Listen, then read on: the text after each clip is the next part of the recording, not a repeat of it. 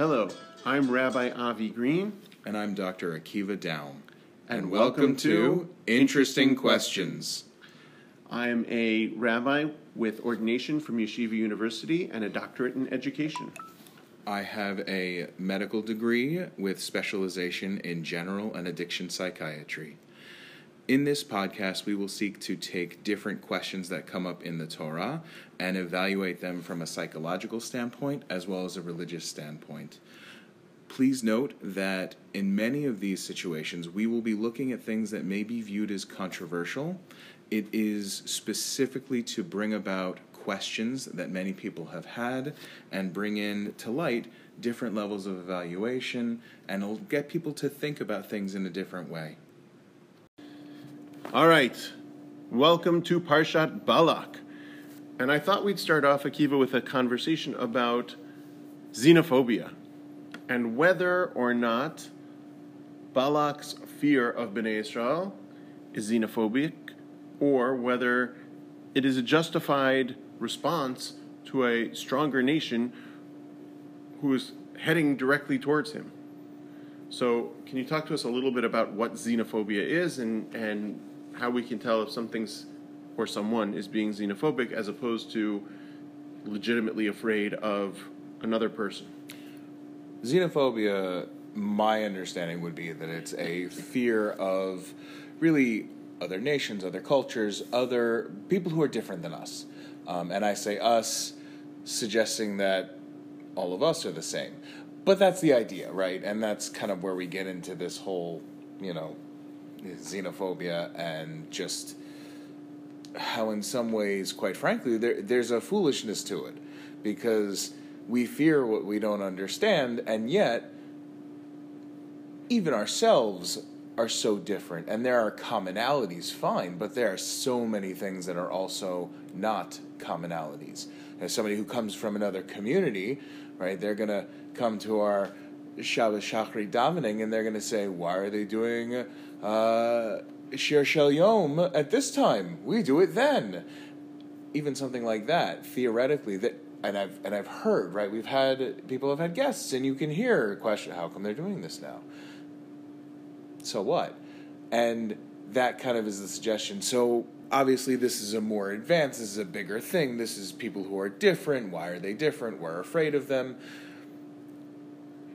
I would say that you know, in this particular situation, it sounds very much like Balak is afraid because Bnei Israel just destroyed a very powerful nation.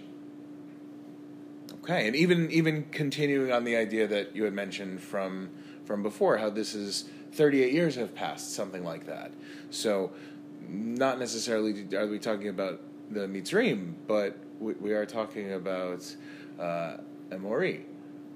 And and okay, so so I think that's a reason to be fearful.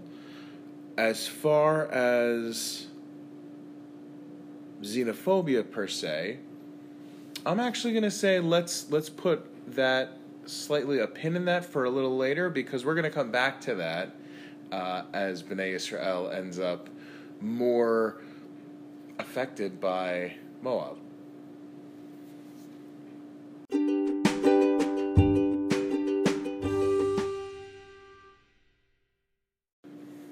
So, Avi, with, with that little piece about uh, Balak being out of the way, um, I want to talk about Bilam. And, you know, a lot of what we do is we try and separate the text from the Midrash where we can, where it's appropriate to. And when we're learning about Bilam, so many things of this remind me of Esav. Esav, we talked about many, many parshiot ago. Okay, he wasn't great. He wasn't. He wasn't uh, his brother. He wasn't. He certainly wasn't his father. But it was. There's nothing in the text that says that this man was this terrible, terrible men. Best? No. Great? Probably not. Good enough to be in the Torah? Absolutely, because that's how we know about him. You're making a face. And I, yeah. I, I don't know that just because you're in the Torah that makes you good. I said good enough. Uh, yeah, I don't even know if that's good enough. Like, we have villains in the Torah. Paro makes it into the Torah, so I don't know that that means anything. But go on. There were several paros, though. Some of them not as bad as others. Agreed. Anyway, getting back to Bilam. So, so we have Bilam, who is a monotheist, from what we can say. So already, I would say gets more points than Paro. Okay. And not only is he a monotheist, but if you look at the text, he listens to Hashem. He doesn't just believe in Hashem, he listens to what Hashem says. And he is maybe not in the same way, of course, not in the same way that the Avot were, certainly not in the same way of the relationship between Moshe and Hashem, and yet. Hashem takes the time to speak to Bilam. Even only in dreams, he still takes the time to speak to Bilam. So I will agree with you that Bilam hears Hashem. I don't know that he listens. And I think that's where we get to the crux of our dilemma is when we talk about the fact that Hashem comes to Bilam and says, Don't go with these people the first time that they come and ask him to come with him. And then the second time, Hashem says, If you want to go with them, then you'll have to say whatever I tell you to say. So and then Bilam goes with them, and Hashem gets upset. Right? So I think that's where your question comes in. How can Hashem get upset? And this is sort of the, the same question we asked with the Meraglim. In fact, the Mefarshim, the traditional Mefarshim, point out this connection, this parallel, that Hashem says, don't do it. And the people say, but we really want to do it. And then Hashem says, okay, if you really want to do it, go and do it. But it's not going to turn out good. And so they go and do it. but with Bilam, it turns out great.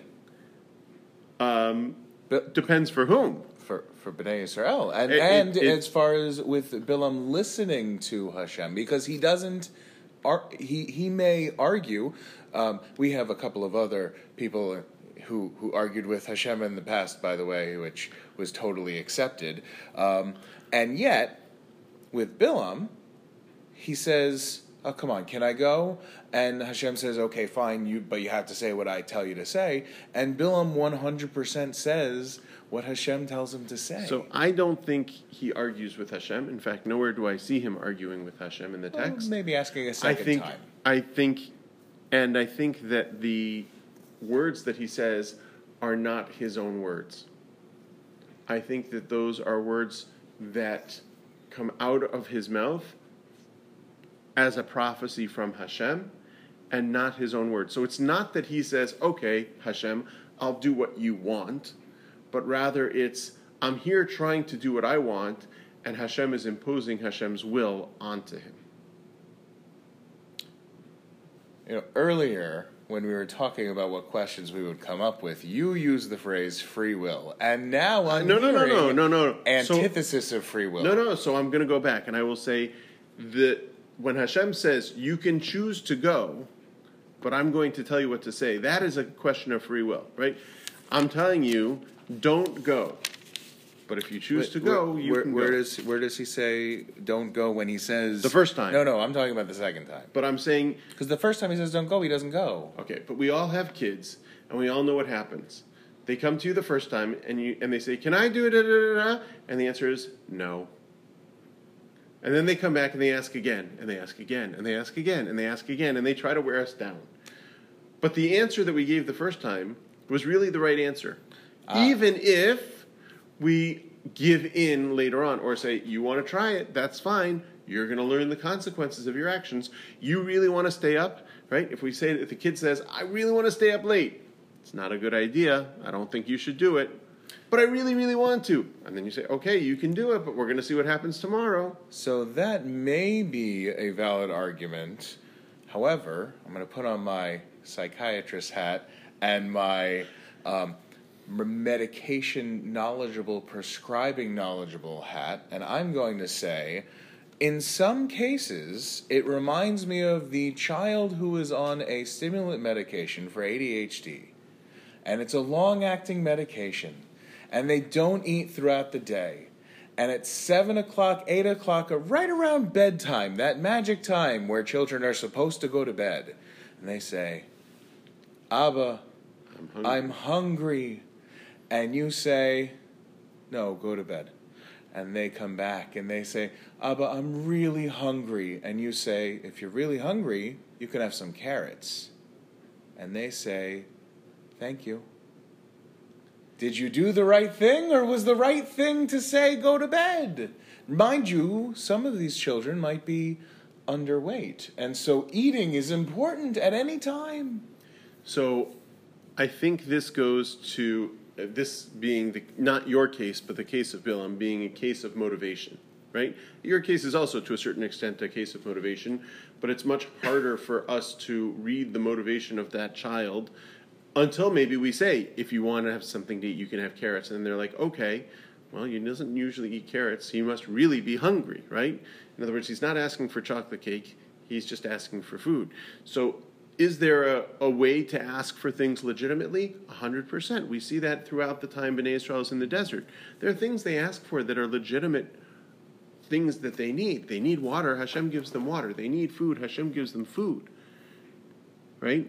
But there are also times where people ask for things and the request is not legitimate. Here, Bilam asks, Can he go with these people and curse Bnei Israel? And Hashem says, No and they come back and they offer him more money. So what's his motivation? Is it Well, that he really wants to give them a bracha? No, he's still asking. And in fact, I would argue that his his But he his actions the following morning play this out, right?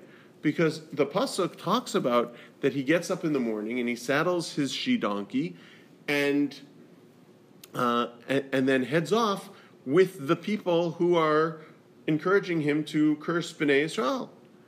Or another way to look at it is Balak sends some lowly people, lowly for the king, uh, to come ask Bilam to do something.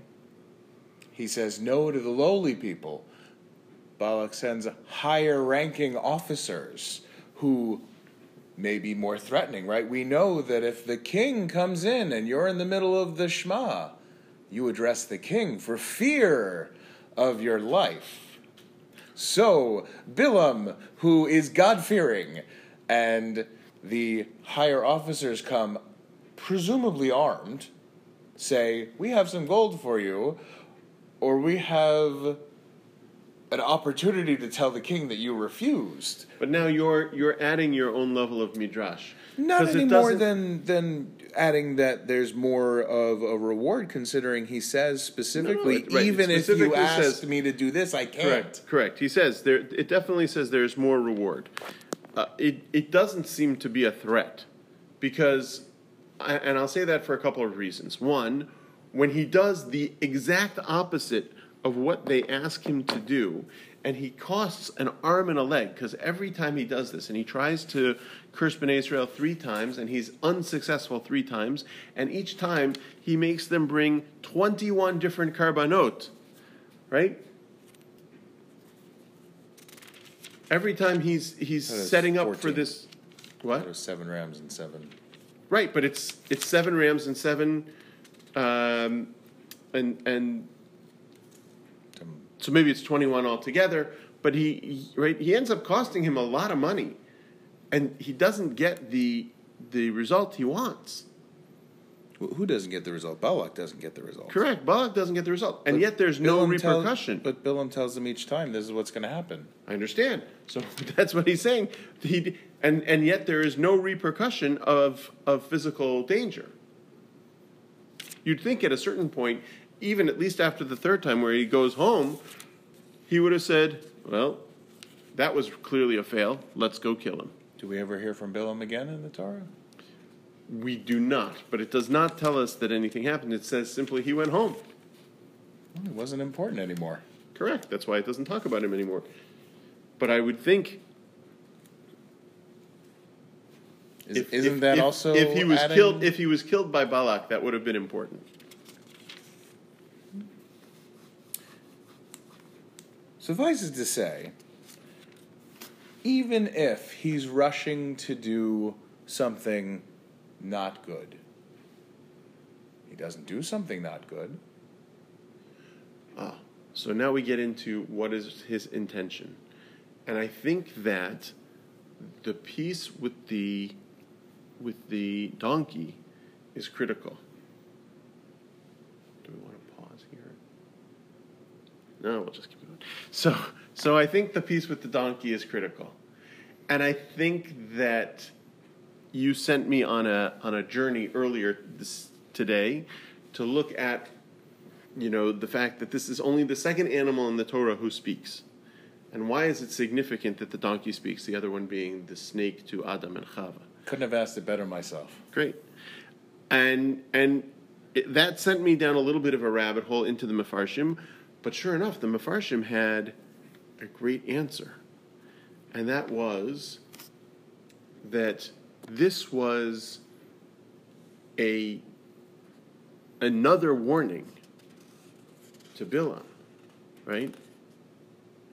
Of Hashem essentially saying to him, if I can make a donkey speak and say what I want, you don't think I can make you speak and say what I want?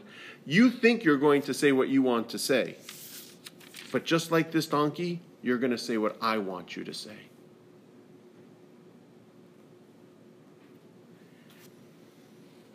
And so to me, that reinforces this idea that Bilam was headed out with the idea that he might still be successful in cursing Bnei Israel. Yeah, yeah, yeah. Hashem said, You can only say what I want you to say. Okay, but maybe you want me to curse them. No, no, no, says Hashem. This is going to be the moment where you realize that you're just another donkey and you're going to say what I want you to say. Okay, fine, but the donkey's message is important. 100%. The message is that one of the messages, because I think there may be multiple messages from the donkey, but one of the messages is you are only going to say what I want you to say because you planned on saying something else. But where do we see that? Where do where do we have the suggestion that Bilam planned to say anything, considering when Hashem says you don't have permission to go, you can't go, he doesn't go, and when Hashem says okay, you can go, but you're going to say exactly what I tell you to say, Bilam says okay. He says I'll puppet. So he doesn't say okay. He, what do you mean he doesn't say okay? He doesn't. He doesn't respond. He does. Right? He, He- he gets up and acts. He ah he his actions speak louder than his words. So his actions are yeah. I'm going to get up early. I'm going to make a lot of money. And I'm going to go early. do.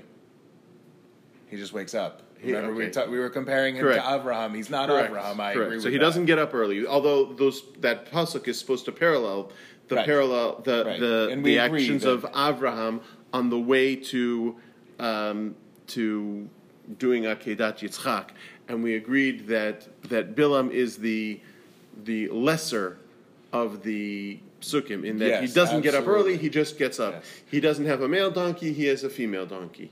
Right? He doesn't take his two his two boys with him. He just goes with the people who came with him. Absolutely. Abraham was rushing to go slaughter his son. Absolutely different than Bilam rushing to say the words that God puts into his mouth. Or, Definitely or different. first Bnei Israel. So if, the if Hashem puts no no no no no no. mouth. If that if that was his plan, one of the other Mefarshim points out interestingly that normally in a case like this, it would say right that Bilam followed the those who had come to to pay him, right? Vayelech Bilam acharav or achrehem, that Bilam went after them. But in this case, Bilam seems to be leading them, right? That he was excited to go do this.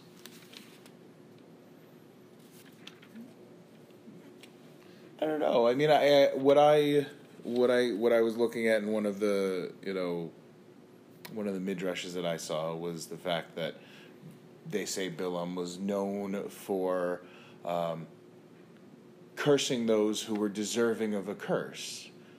And okay, so not a great thing for sure.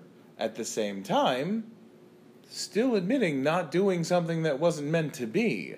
I think that if we're gonna go with some of these, you know, some of the midrash here, I think if we're suggesting that Bilam was a puppet, it sounds like Bilam may have known that he was a puppet to begin with. I think he may have known he was a puppet, and yet I think he may have Hoped that he wasn't. forgotten or or right or You know, Pinocchio wanted to be a real boy. Uh, it didn't make him a real boy. I understand. I think there may be some truth to that here as well. Right? He wanted to be a Bilam wanted to be a real prophet and and and yet Hashem has to remind him, no, no, no, no, you only get to do what I want you to do. Okay. You know, Avi, maybe all we can hope for is that uh, the true answer of what Bilam was comes to us in a dream.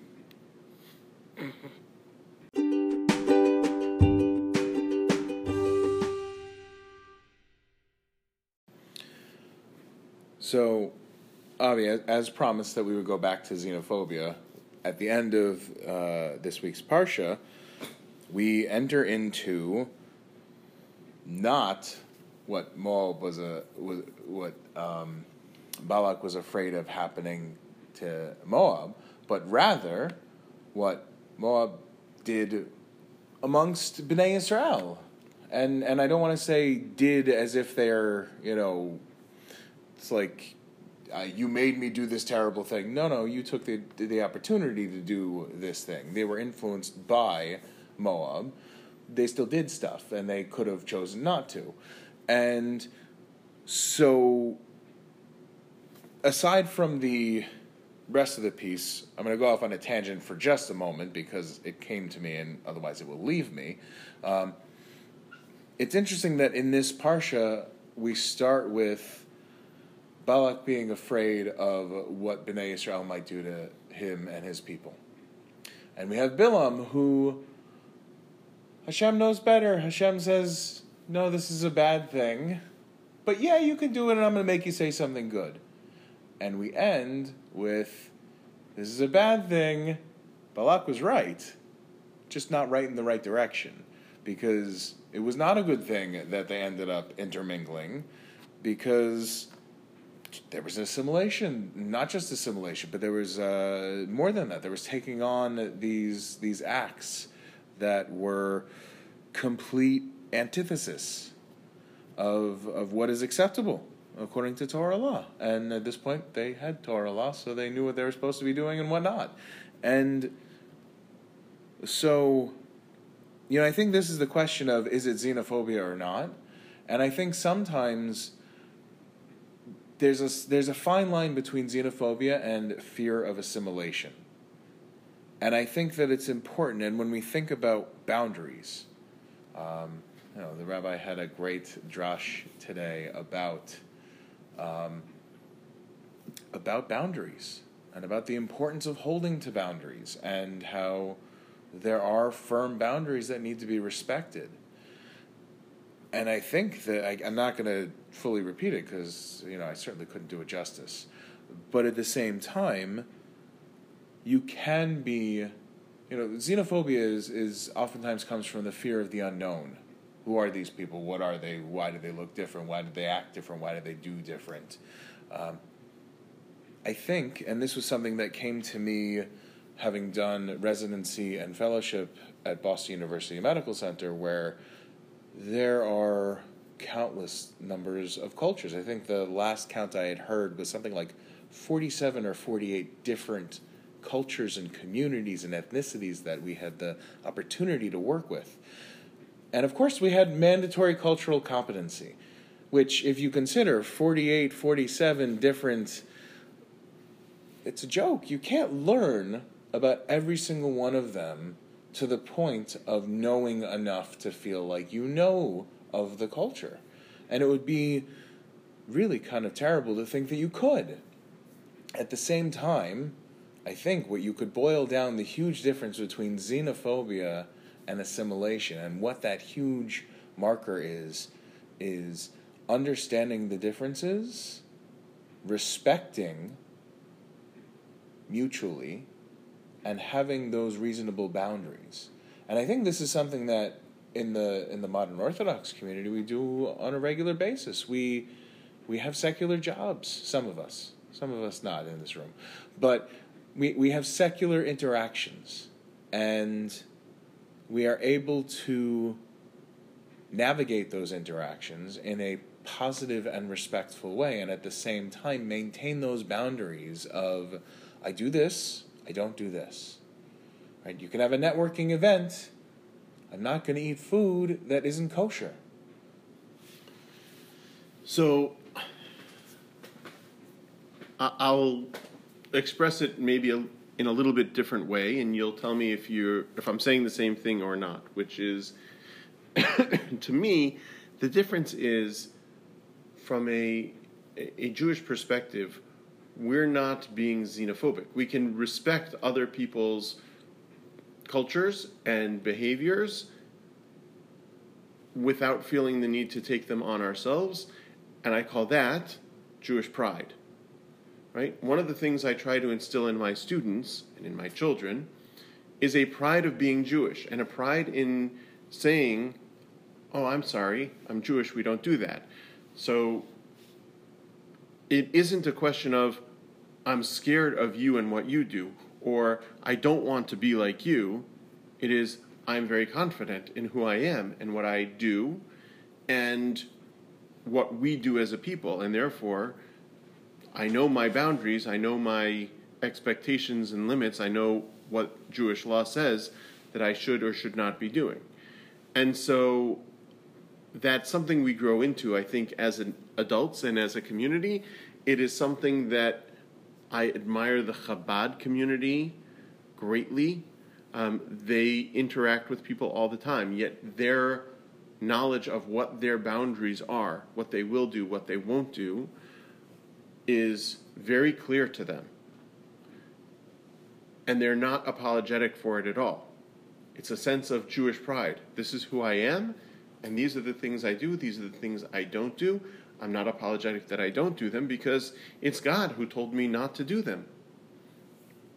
It also strikes me looking back at this case of Cozbi and Zimri, right? The, the, the Moabite woman and the Jewish man who end up having relations in front of the Aron Kodesh, or in front of the Ohel Moed, really, um, that the issue really becomes that sometimes we're our own worst enemies. When somebody is a threat from outside, and we see this unfortunately all the time, when there's a threat from outside, Jews gather together and support each other, and they donate and they stand uni- united. And yet, when we have internal problems and internal conflict and internal dialogue, we are much more likely to have infighting and to not have dialogue and to really tear each other apart.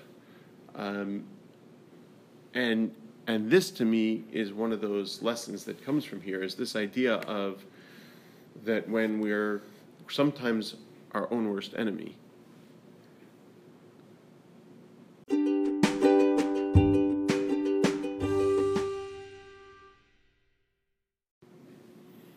So Akiva, at the very end of the parsha, we have this event with Cozbi and Zimri fornicating in front of Ohel Moed, and Pinchas comes and skewers them uh, in in reaction. Talk to us a little bit about why people might rightly or wrongly feel the need to demonstrate their in public their their desires, their being upset, right? Um, and are these effective or not? I think it depends. I think that there's a variety of pieces to this, and you know, obviously, when we think of demonst- demonstrating, we think of demonstration, we think of protesting, and I think actually you have an example here of two kinds of protesting in this very piece, one of which is clearly more effective than the other. One protesting is everybody weeping. They're sad, they're upset, they're weeping, they're crying, they're making they're they're posting on social media about being really upset that something happened. And it does nothing. Because our legislators aren't reading our social media pages wondering what the masses are thinking. At least I don't think they are. I'm going to go out on a limb and say they're probably not. Um, on the other hand, we have this very active, in this particular case, very violent demonstration of this isn't okay, I'm putting a stop to it. And I would preface very clearly that the big difference between this kind of demonstration and another kind of violent de- or or um, riotous demonstration is in this particular case, Pinchas goes after the exact specific thing happening. He doesn't go and skewer random people. He doesn't say, I saw you doing something once, or you look like this one who did something, so I'm going to skewer you. He does specifically and directly the offending inciters, then and there. And I think that, again, in that particular situation, is very different than, will you remind me of, so I'm going to go after every. Clearly, also not a good plan. We can look from a multitude of pogroms and all sorts of other terrible things where looting and rioting and pogroms and randomly not a good plan. Uh, and similarly, I think weeping in in protest and not making anything happen and make anything change also not a good plan. You know, a lot of times we have these things that go around that say, sign this for your senator to read, or send an email, call your call your representative's office. I think that is really a wonderful opportunity to have your voice heard by the people who need to hear it. Similarly, I yeah, I didn't grow up in the times when people were chaining themselves to uh, schools or or bulldozers. At least not not in my backyard. So certainly I didn't grow up seeing it, even if we learned about it, even if it's happened elsewhere that I just haven't experienced. I think in some of those settings, one could argue that again, some of those were very useful and very acute and specific and meaningful demonstrations, which may have done very positive things. And again, we can look for other times where either we never heard about it, so clearly not very effective, or it wasn't targeted in the direction that it needed to be targeted for it to be of use. So I would say that I think getting your voice heard and making a message and sending a message is very important. And the key is is who are you sending the message to? How are you sending the message? And is it being received in the way that it needs to be received? Hopefully that kind of clears up a little bit about what my hope is is that people can do to hear their get their voices heard in a healthy and receptive and ideally non-violent way.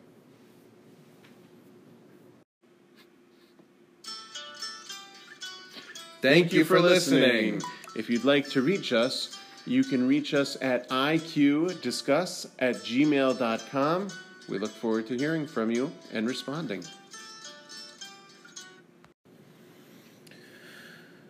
So, in this parsha of people doing things with mixed intentions, we can certainly agree on that one. Um, fearing others, fearing things they don't understand, and protesting in all sorts of terrible, terrible ways, and possibly some effective ones. Here's a question for your Shabbos table How do we resolve conflicts? What can we do to accept and be heard, sometimes agree to disagree, sometimes agree that the other side has a point and maybe it's worth considering? I think that at this point, we can very clearly say that we're not so good always about resolving our disputes in a healthy way.